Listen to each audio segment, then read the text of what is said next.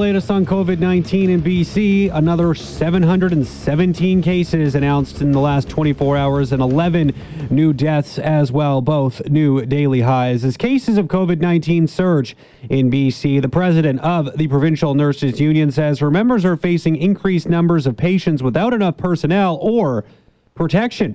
Pleased to welcome to the show now the president of the BC Nurses Union, Christine Sorensen. Christine, Christine, thank you so much for the time today.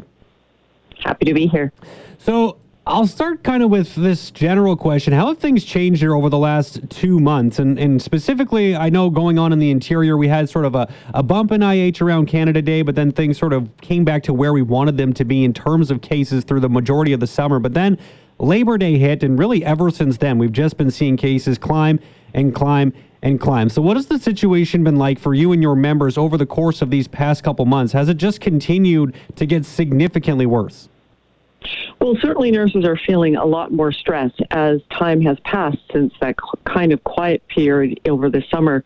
Uh, although it was never really quiet for nurses because as we were managing the surgical restart program, uh, nurses were back in the work site working uh, overtime as they had always been working in order to meet patient care needs. Uh, now, with the fall and the increasing numbers of COVID, nurses are increasingly stressed uh, again with the numbers of patients that are starting to come into the healthcare system positive for COVID potentially carrying COVID uh, and are very worried about their own risk of contracting COVID in the course of caring for patients. Yeah, and, and how frequently, I guess, are our nursing nurses and your members, how frequently are, are they contracting cases of COVID 19? Obviously, that's one of the more higher risk sectors, right? Is to be a nurse on the front lines. I imagine that's uh, got to be something that is, is happening on a very frequent basis, or at least somewhat frequently. Well, we don't have the exact numbers of members, uh, our members or nurses who right now who are getting sick or self isolating, but we do know from the government data that one in 10 uh, new cases of COVID are in healthcare workers, and of those, 18% are nurses. Uh, at least 18%, it could be higher. Uh, and so a significant number of new cases are directly related to nurses in our healthcare system. And how is that impacting personnel? And, and maybe actually before we answer that, how is personnel, um, you know, how is staffing before COVID 19 even hit? I know it was an issue in BC, right? There was already a bit of a shortage of nurses, and I imagine COVID 19 has only made that worse. So just what was the situation like prior to COVID 19 even? Yeah, so before the pandemic, nurses were already being impacted by a nursing shortage and were working copious amounts of overtime, $167 million worth of overtime in 2018, uh, just to keep the healthcare system functioning. Uh, now, and and so the workloads were heavy then. Then bring on COVID, and that has only amplified nurses' stress levels, uh, and that's really taking a heavy toll on nurses' personal and professional lives. They're stressed, and it's a very difficult time for them right now. They go to work every day facing the fact that they too run the risk of being infected.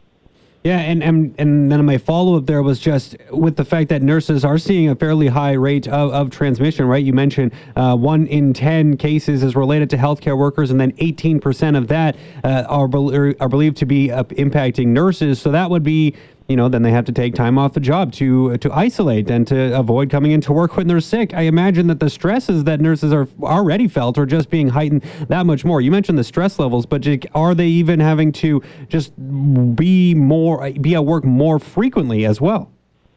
Uh, well, nurses are certainly being asked to come in and cover for uh, ongoing for workload issues, as they always have been, uh, to support the government's surgical restart program, a renewal or restart, uh, also to continue on with the regular duties. But now we also have contact tracing, which is taking an enormous amount of work out of our public health nurses in this province.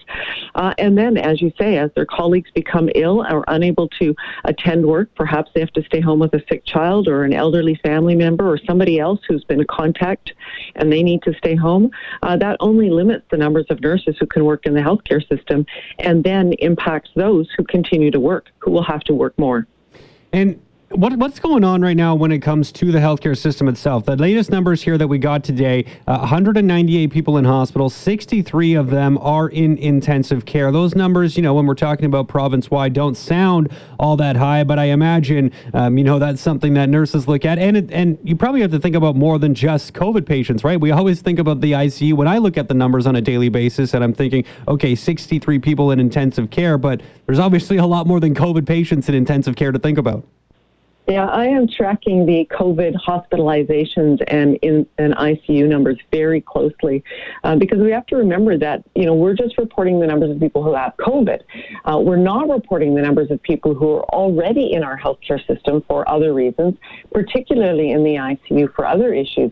And our ICUs uh, often run at capacity or even over capacity, uh, and there and there are a number of other people that are already in in those uh, ICU units. And that's the concern that we have is that if our if our hospital beds and our ICU beds are overrun with COVID patients, where will we place all of the other patients who already need the services of an ICU unit?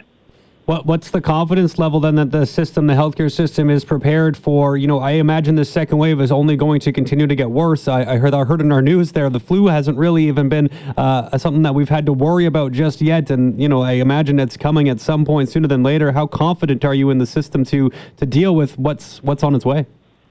Well, I think nurses across the province are expressing a lot of anxiety about their ability to deliver safe patient care as we move through the second wave and their ability to have access to personal protective equipment that they need to keep themselves safe.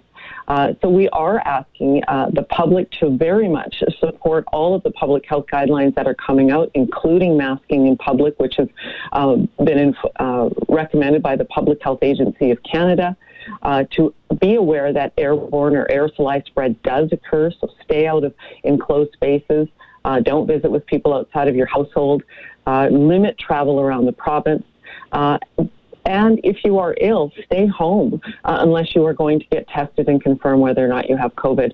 Uh, we really all need to put all hands on deck right now uh, to, in order to support, support our healthcare system and support our nurses who are going to work every day uh, trying to make sure that patients can get the care they need in this province. Yeah, well, we all can't thank them enough for all the awesome work that they have been doing, and we know will continue to do. Uh, one of the things we haven't gotten to yet is is the protection that's going on. Uh, you know, I hear Adrian Dix, our health minister here in BC, on a weekly basis. Uh, you basically tell us how much PPE has been received by the province. It always sounds like we're in a pretty good spot when he lists the millions and millions of things that we got in terms of surgical masks and gowns and gloves and goggles.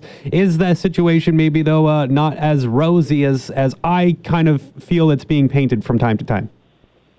Well, we're hearing really great reports of all the large numbers of personal protective equipment that has been acquired, and I do give, uh, you know, kudos for those people who've been working hard around the province to do that for us.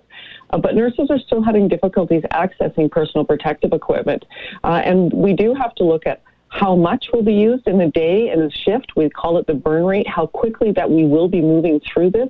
Uh, and, you know, N95 masks were in short supply not only in this province, Canada wide, and worldwide. Um, but it isn't only about that equipment, and we are needing to use personal protective equipment in many places now uh, that we hadn't even in the first wave. Dental, dental offices, schools are looking at that. Many places are asking for public masking.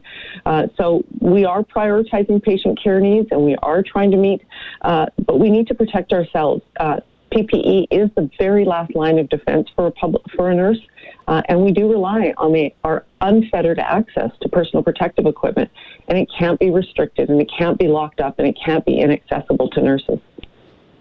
Christine, thank you so much for the time. I really appreciate this. I think this is a you know a conversation that obviously we've been having for 10 months and we're going to continue to have it until we get through this pandemic and even once we're through it we probably should be continuing to make sure we're prepared in case something like this were to ever happen again. But it's a tough conversation but one we need to have and I, I really thank you for your time this this evening.